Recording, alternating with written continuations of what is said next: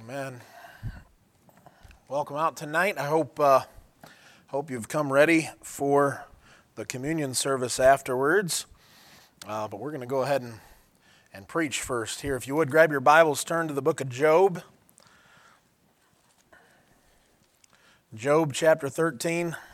I haven't spent enough time in the book of Job in this church, so I feel we should go back we won't, we won't stay here quite as long, I promise, uh, this time. Uh,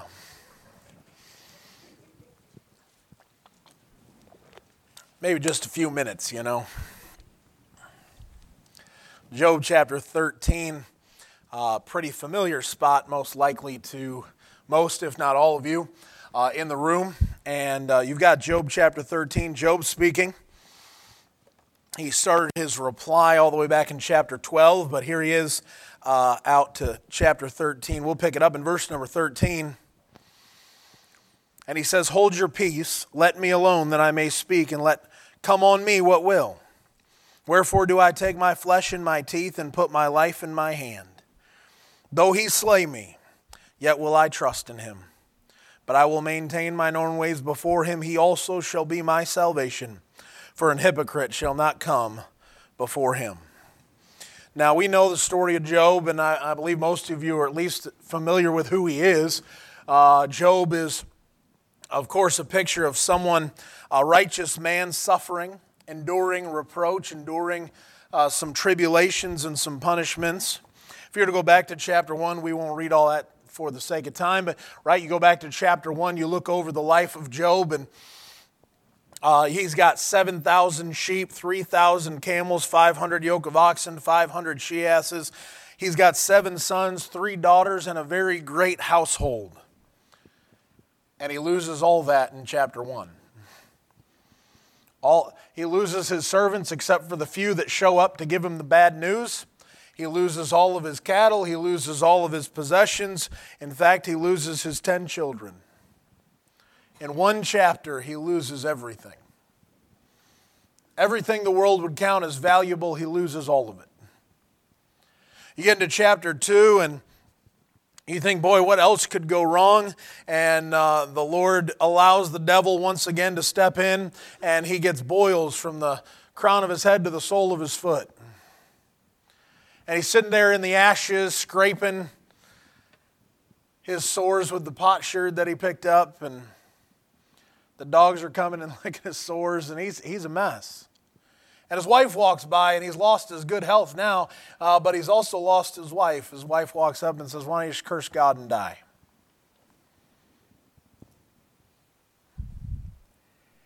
What amazes me is Job may have lost all of his possessions, he may have lost his health, he may have even lost his wife at that point. She's not talked about again, don't really know what happened. Mrs. Mrs. Job somewhere. I don't know. I don't know where she went, but she doesn't show up in the book. And I say, what happened to her? I don't know what happened to her. Maybe she spoke as one of the foolish women and the Lord eliminated her and he got a new wife later. I don't know. I have no idea. Doesn't tell you. But I know their relationship wasn't real good.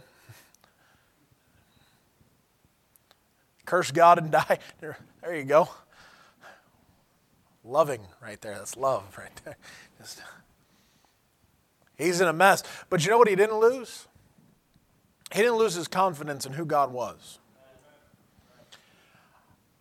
In all this, Job sinned not with his lips nor charged God foolishly. He wasn't, he wasn't dumb enough at that particular moment to go ahead and bring some railing accusation against God like God was doing something wrong, not protecting him. His statement here is, Though he slay me, yet will I trust him. Tonight I want to preach on every though has its yet. Though he slay me, bad. yet will I trust him. Job is willing to set aside the idea that things could go wrong and things could go terrible, but still, I'm going to trust him. I'm going to have faith. I'm going to have confidence that God is still in control no matter what happens in the those. Though all this may befall, I'm still going to trust Him. And so tonight we're going to look, I don't know, maybe you're going through some things, or maybe you're going to go into some things, or maybe you just came out of some things. Uh, I guarantee you're in one of those spots, right? We, we, we either just survived the storm and came through it, or we're in the middle of one, or we're about to go back into one. It's, it's just how it is. Man is born unto trouble as the sparks fly upward. Uh, trouble isn't new. Trouble's been around, and it's been around, and it's happened to every person on the planet. you realize, uh, great statement. I don't remember who said it first but I've heard it said repeatedly. Uh, remember, God had one son without sin, but none without sorrows. Jesus Christ himself was the man of sorrows and acquainted with griefs. Jesus Christ suffered and afflicted. And we go, well, uh, you know, everything's just got to go right for me. Everything's got to go great all the time. Check with Job. Job was so righteous of a man, he's making sacrifices for his kids in case they did something wrong so that God wouldn't bring judgment. You talk about a righteous man. He's trying to cover everybody he was related to to make sure that nothing was amiss between him, his God, and his family and God. A good man has everything ripped away and the world, his friends, all these people come up and they and they go ahead and they attack him for what have you done wrong and how terrible you must be and how wicked you are. And you, we trust me, we exhausted the book. Amen. Uh, so you already know if you've been in Sunday school, you knew. All right. But the truth is, Job's not wavered. God could kill me, and you know what? He's still my salvation. I'll still trust him. I'll leave it in his hands that God knows what's right. And so tonight, I want you to remember we can have confidence as we go through our even those. And so let's have a word of prayer and we'll look, we'll look at just four things tonight. I'll be probably moving pretty quick, four things. And uh, our Lord is amazing and He is a great God and you can have a lot of confidence in Him. So, Father, I thank you for the night. I pray you'd help me, uh, Father, convey these thoughts just the way that you want them. And that I might be able to bring glory and honor to my God and my Savior. Uh, Lord, you are worthy of all praise, and you're worthy to have us come before you tonight and worship you and glorify you and lift you up. And I pray that I would be able to do justice to how great of a God that we have, and that we can trust and we can be confident that you have everything under control no matter what happens in this life. And Father, once again, we pray you would bless our night tonight. I don't know of anybody here that's never accepted Christ as their Savior. But Lord, you know the hearts and you know exactly what's needed tonight. So, Father, if uh, someone is lost, I pray they'd come to the Savior. And if someone is saved tonight and maybe they're going through some things, Father, I pray you'd help them to get through those things and they'd trust you and they'd understand that you've got it under control. But, Father, if it's something we're about to go into, I pray things would be laid up in our memory, that we'd be able to bring them out and you'd remind us of how great of a God you are and we would maintain our confidence that no matter what happens, we can trust you. Lord, we pray you'd bless the night in Jesus' name. Amen. Amen. Look back at, look back at 2 Samuel, if you would. 2 Samuel chapter 23.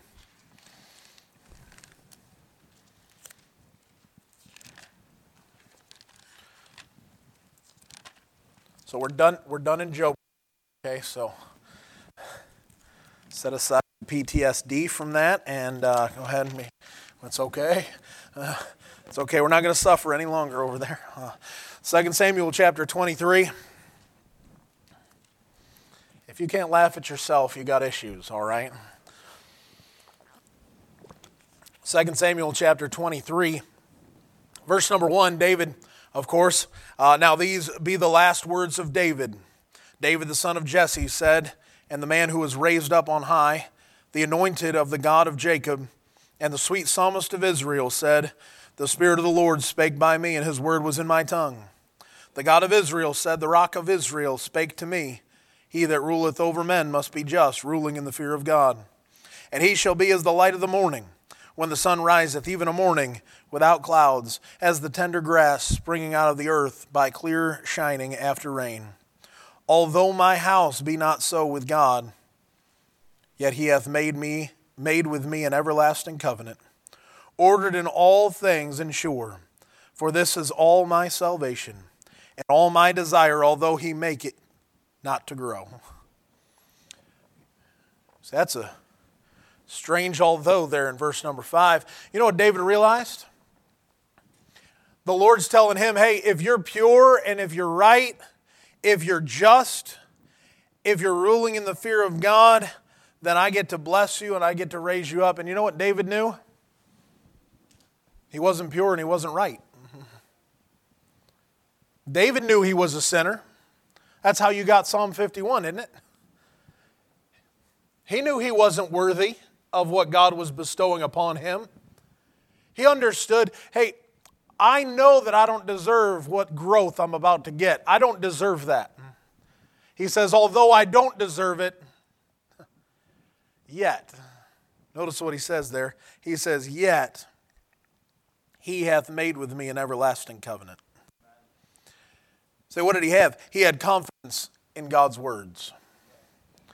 God had made a covenant with David and he gave him the sure mercies of David. And he goes ahead and you know what he says? He goes, You know what, David? You made a mistake. You've made many. You've made enough. Guess what? I'm still not going to go ahead and take you out like I ought to. I'll give you my mercy because I promised I would. You say, Well, troubles come. Problems are come. I'm not measuring up to what I ought to be. Okay, well, trust in God's word that He is willing to go ahead and help you through the trials and the troubles, that He'd never leave you nor forsake you. Some of the things we talked about this morning. Go ahead and stop trusting in what you know to be true in your own mind and your own thoughts and in your own process, and stop relying on what the world thinks and that, well, you've lost everything and you must be wicked. God must be judging you and taking everything away. That's Job's friends, right? Though he slay me go ahead and trust what God says. Go ahead and trust what He had to say about it. Our problem is we don't like to trust God on just what He said. well, He said it, way, yeah, but I know, okay, well, that's your problem. You know enough of the world's wisdom, and the wisdom of this world is foolishness with God. And God says, hey, you can trust me. We all know the passage, right? Proverbs chapter 3 to trust in the Lord with all thine heart and lean not unto thine own understanding, in all thy ways acknowledge him, and he shall direct thy paths. We understand if we lean on our own understanding, we're in trouble. And we lean on his. Though, though I know I don't measure up, God told me. How many of you think that you're worthy of just walking into heaven without Jesus Christ? Nobody is. Nobody's worthy of that. Uh, how many of you feel you sh- you're worthy enough to just serve Him? Outside of Jesus Christ and His greatness and what He's. Nope. You're not, you're not worthy to be, walk into heaven. You're not worthy to serve him. In fact, the, uh, John the Baptist, right? Jesus Christ is walking up. Uh, he's going, hey, uh, that's the guy whose shoe latch and I'm not even worthy to loose. I'm not even good enough to unbuckle his shoe for him. No greater preacher born of a woman than John the Baptist, according to Jesus. That's a pretty credible source for how great John was. And John's answer is, I'm not even worthy to take his shoe off him. You see, David understood who he was. He understood, I'm not that great. But God said it, so I'm going to do it his way. He liked me and that he hath made me king over all of Israel.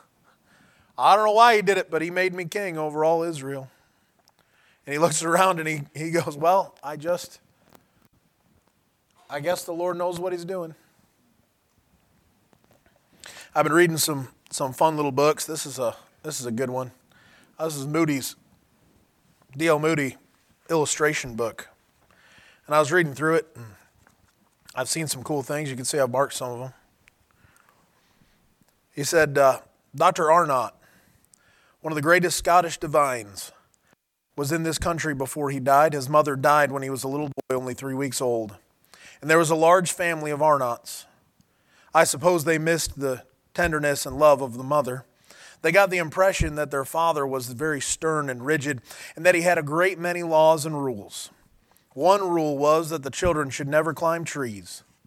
When the neighbor found out that the Arnott children could not climb trees, they began to tell them about the wonderful things they could see from the tops of the trees. Well, tell a boy of 12 years that he mustn't climb a tree, and he will get up that tree some way.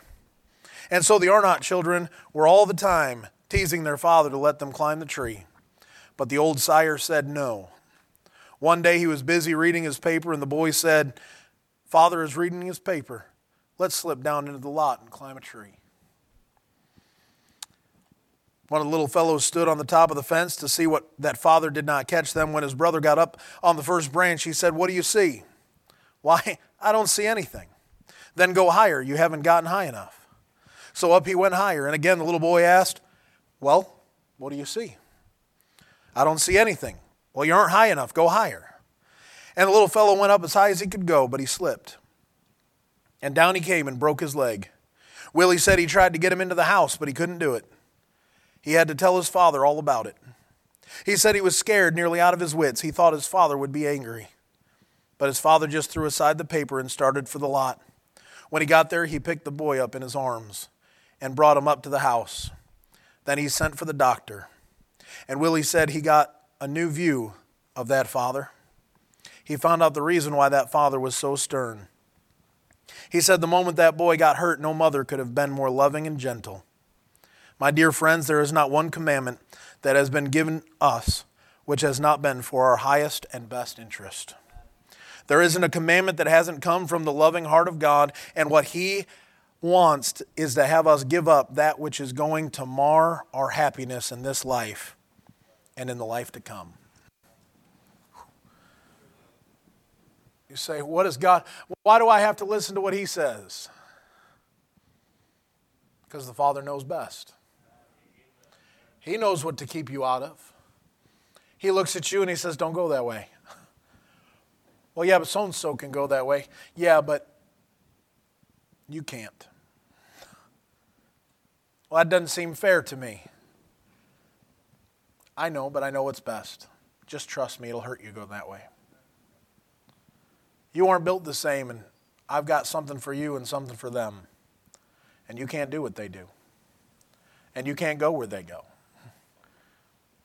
Okay? Well, why would he do that to me? Because he loves you. And so you need to have confidence in God's word. Well, I don't like what it says. Just trust him. It's confidence that God knows what he's doing. But I'm afraid to go that direction. Have confidence that God knows what he's doing. He knows. And his word never returns void, but it will accomplish that which he sent it to do. He's looking to accomplish some things. Could he trust you to accomplish it? Although, although, although I'm not as great and I'm not seeing how great I am, God says, Yeah, but I'm going to use you. If you trust me, just trust my words. Could you have confidence in God's words? Although it doesn't look so good right now, would you trust that He's got it right in the words? Well, I'm not getting results fast. Uh, just trust what he said. Just keep trusting what he said. To do what? To bring you through. Although, yet he hath made me an everlasting covenant. God's promises have yet to fail. Go ahead and turn over to 2 Corinthians chapter 13.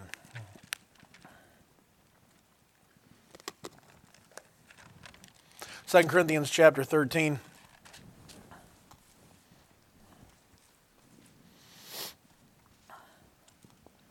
Job says, Though he slay me, yeah, will I trust him. David says, Although I'm not worthy, he's still promised.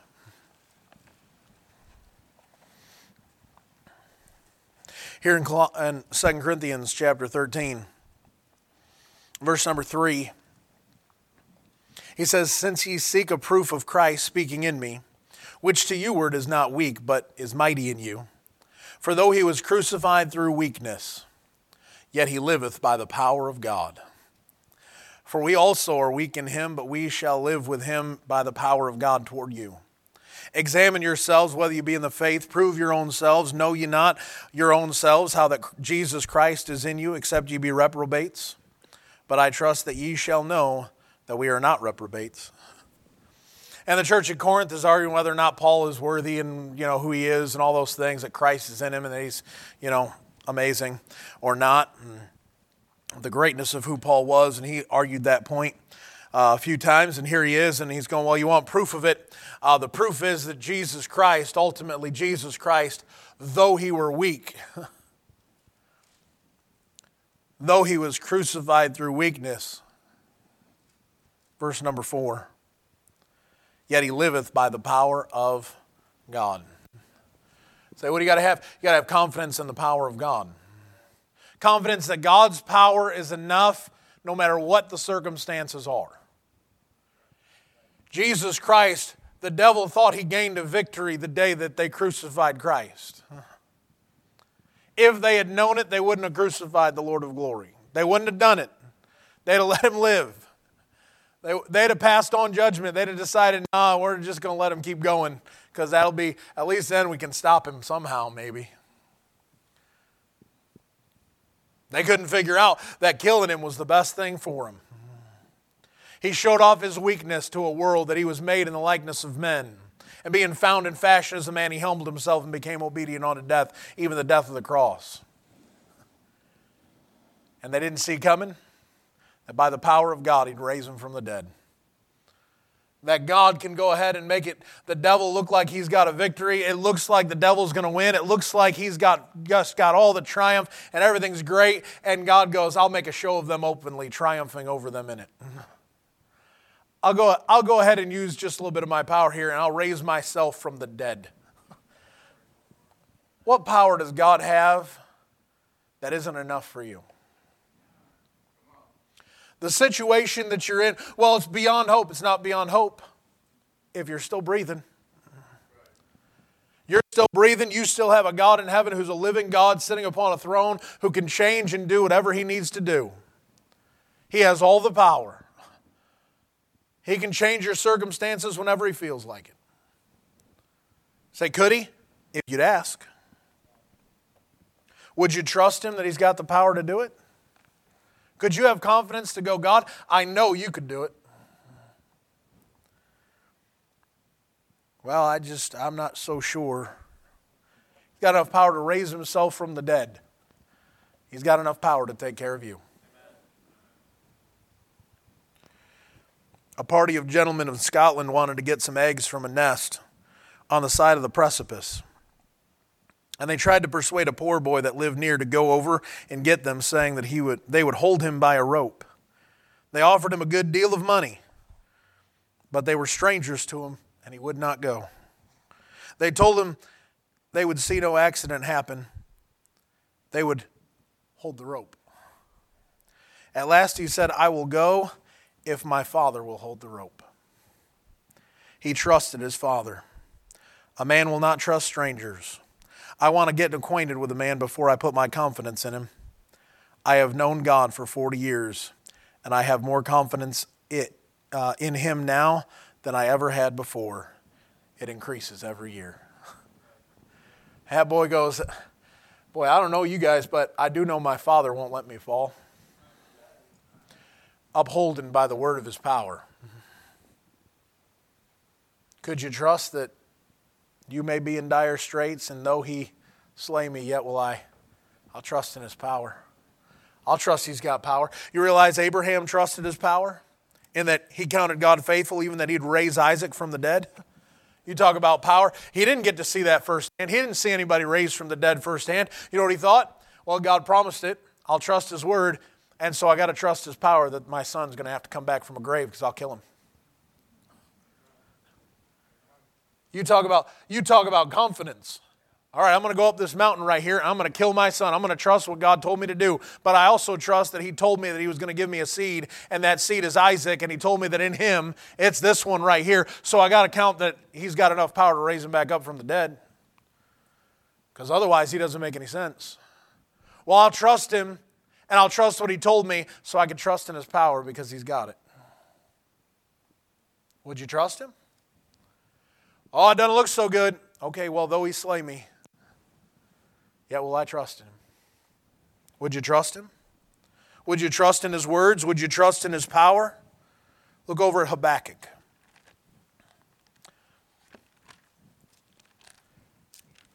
The ever familiar book of Habakkuk. Everybody.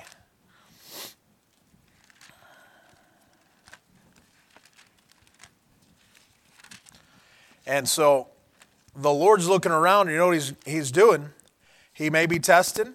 He may be going ahead and looking at some things. He may be trying you. He may be going ahead and looking at you. And he may be saying, hey, you know what? Just like Job, are they going to have confidence in me? the nation of Israel over and over and over again throughout the prophets as well as uh, all the way through in the judges and different times they would, they would turn away from God and they would go and get their trust in something else. They'd put their confidence in another nation, in another world, in, in or in another place on the planet. They'd go ahead and they, they'd trust something else. They'd stop trusting the Lord. They'd stop having confidence that He could deliver or that He could protect them. And they'd go somewhere else and they'd go, Well, let me go and check and see if Egypt can save me. Let me go and check and see if Assyria, let me see if and they kept messing it all up, right? I mean, how many times do you have to figure out? How many times do you have to go somewhere else with your confidence before you got to go, well, Lord can take care of me? And here he is in Habakkuk chapter 3 and verse number 17. I'm on the wrong page as well. Verse number 17 Although the fig tree shall not blossom, neither shall fruit be in the vines, the labor of the olive shall fail, and the fields shall yield no meat. The flock shall be cut off from the fold, and there shall be no herd in the stalls. Yet I will rejoice in the Lord. I will joy in the God of my salvation. The Lord is my strength, and he will make my feet like hinds' feet, and he will make me to walk upon mine high places to the chief singer on my stringed instruments. Say, so what are you going to be confident in? You better be confident in God's care. All the fields are failing, all the crops are failing, the animals are getting slow, everything. There's nothing going on out there in the fields. How are we going to live? Well, you'll live by the strength and the power of the Lord. You'll live because you trust He can take care of you. Consider the lilies of the field, they toil not, neither do they spin. Solomon in all his glory was not arrayed like one of these. Not a sparrow falls from the sky that he doesn't know. The hairs of your head are numbered by him. And you know what he says? If I can do all that, why wouldn't I take care of you?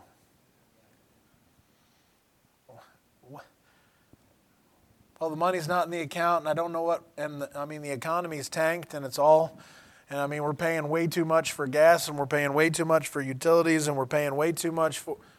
I know. The fields are failing. Would you trust Him that He can still take care of you? A little child gives a good illustration of faith. Let the wind blow her hat into the river, and she does not worry. She knows her mother will get her another. She lives by faith. I read that, I thought, my goodness, how simple and amazing is that? When you're a kid, you don't, you don't think about where your clothes come from. You don't think about where your food comes from. You don't, you don't think about anything. You're not worried about whether you're going to eat or not. That's not the normal. The normal is very simply get me that. My needs are taken care of because I have a father and a mother. I have someone to take care of those things. I don't even think about those things. And the Lord says, You've got a great father. And when thy father and thy mother forsake thee, the Lord takes you up. And you know what? Why are you so worried about all those things? Just be like a little child. I'll take care of it.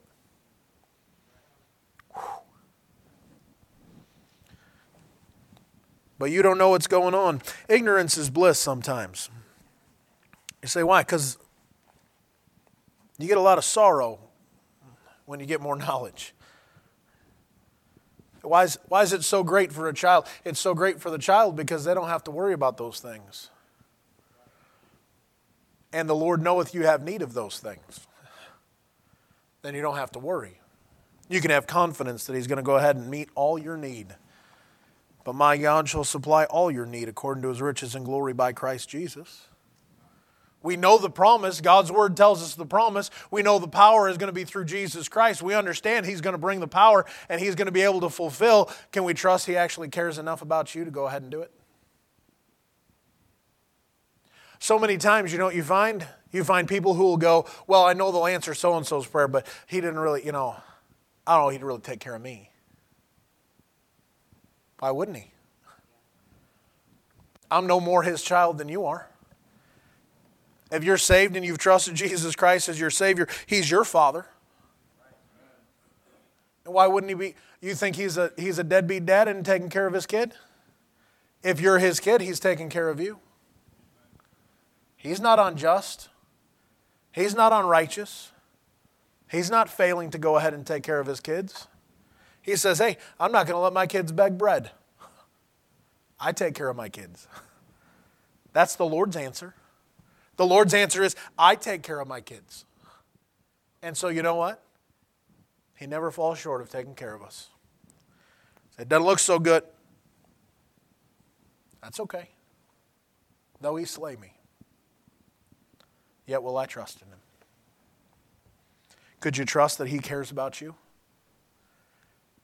And that he'd meet your need tonight? Second Corinthians. Second Corinthians. Last one. 2 Corinthians chapter 4.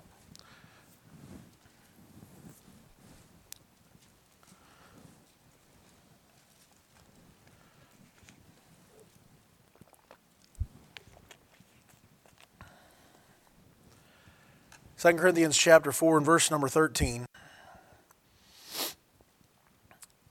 Paul says, We have the same spirit of faith, according as it is written, I believed, and therefore have I spoken.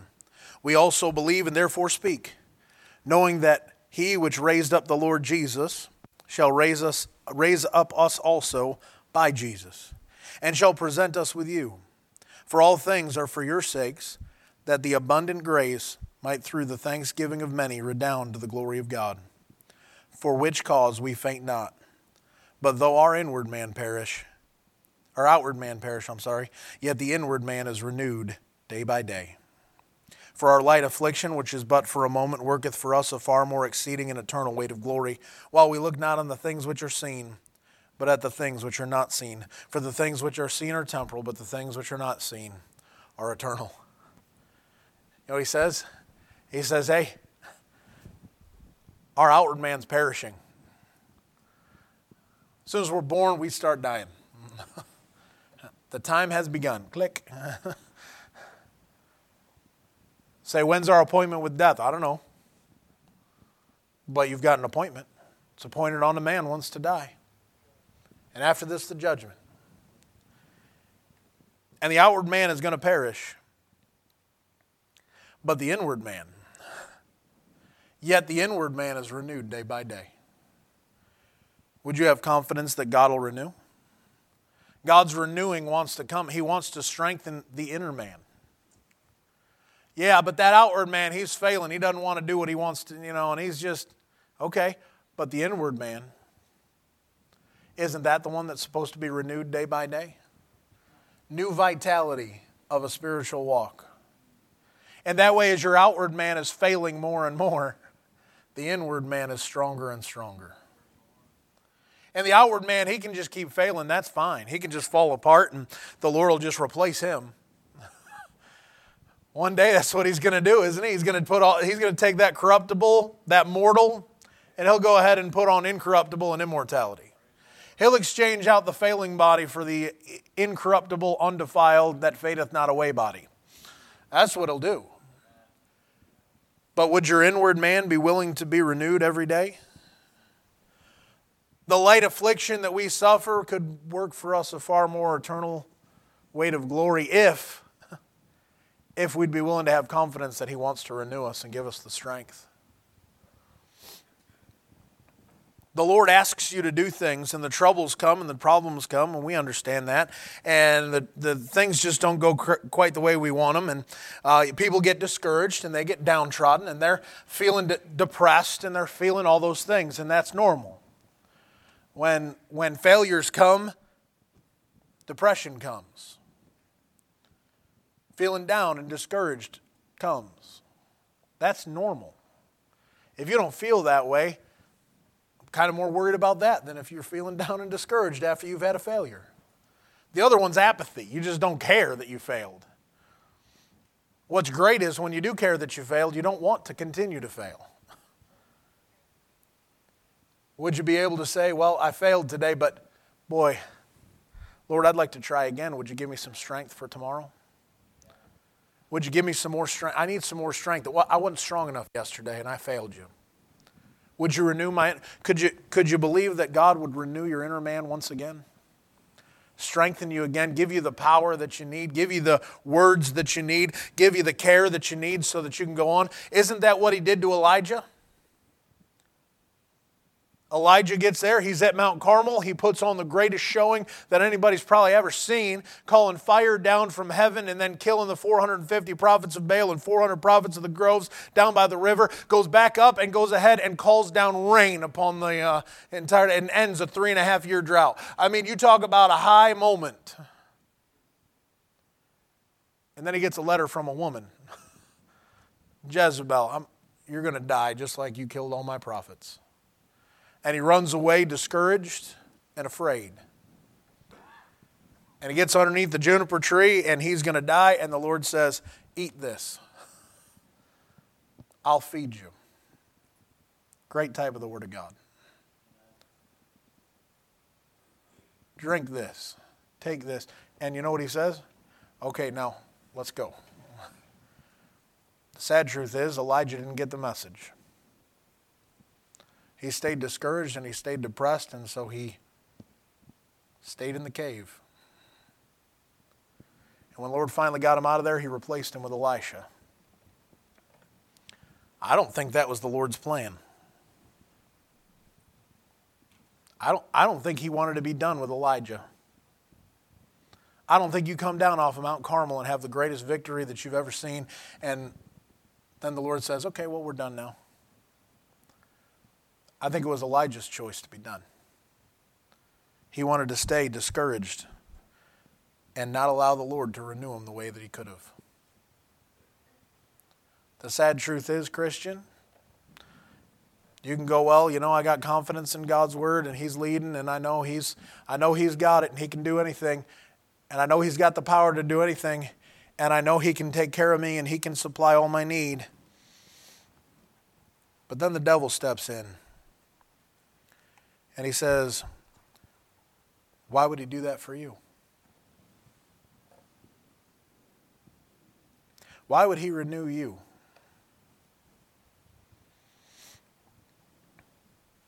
One of the happiest men I ever knew was a man in Dundee, Scotland, who had fallen and broken his back when he was about when he was a boy of 15.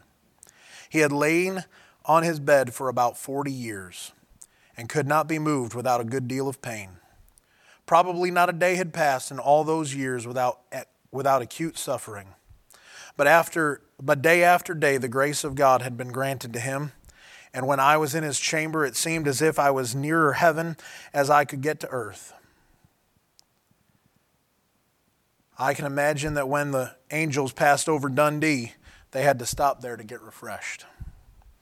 When I saw him, I thought he must be beyond the reach of the tempter. And I asked him, Doesn't Satan ever tempt you to doubt God and to think that he is a hard master? Oh, yes, he said. He does try to tempt me. I lie here and see my old schoolmates driving along in their carriages, and Satan says, If God is so good, why does he keep you here all these years? You might have been a rich man riding in your own carriage. Then I see a man who was young when I was walk, uh, when I was walk by in perfect health, and Satan whispers, "If God loved you, couldn't He have kept you from breaking your back?" What do you do when Satan tempts you? Ah, I just take him to Calvary and I show him Christ. And I point out those wounds in his hands, his feet, and his side, and say, Doesn't he love me? And the fact is, he got such a scare 1800 years ago that he cannot stand it and he leaves me every time. That bedridden saint had not much trouble with doubt. He was too full of the grace of God. Say, well, God doesn't care about me. Well, why would God do that for me? Why should I have confidence in Him? I mean, why would He want to renew somebody like me? Because of His promises to you. Don't forget His word. Have confidence. God wants to do something amazing if you'd be willing to let Him. It's His power and His strength. Have confidence. He has the power to get you through the troubles you're in and pick you back up and raise you because He does care about you you can have confidence that God cares and He is willing to go ahead and take care of the needs that you have. Because He wants to renew you and give you strength so that you can be mounting up with eagle's wings. So you can walk and not be weary and run and not faint. So you can finish your course with joy. Every though has its yet. And though he slay me, yet will I trust in him. Would you be willing to have that confidence? The troubles come and the trials come. We get it. Man's born on, we have trouble. but could you push the devil aside for a moment and help him to forget about the fact that you even happen? and go, Lord, I don't need to listen to him. I have confidence that you have everything under control. And I may not have victory today, but I know you can give me victory and you can help me move forward because you care about me and you love me and your power is strong enough to help me. Would you trust Him and have the confidence in Him? He wants you to. And the power is available if you'd take it. Let's go ahead and stand.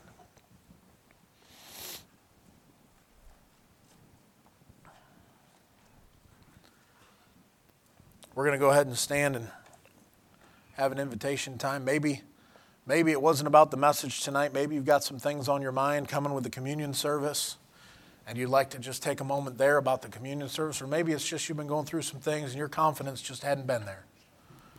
You don't feel confident. You don't feel like you're getting victory. You don't feel like you're strong. You don't feel like you. And the Lord's going, though that's going on, you can still trust me. Maybe you come down and just say, Lord, I know, I know it's going bad for me.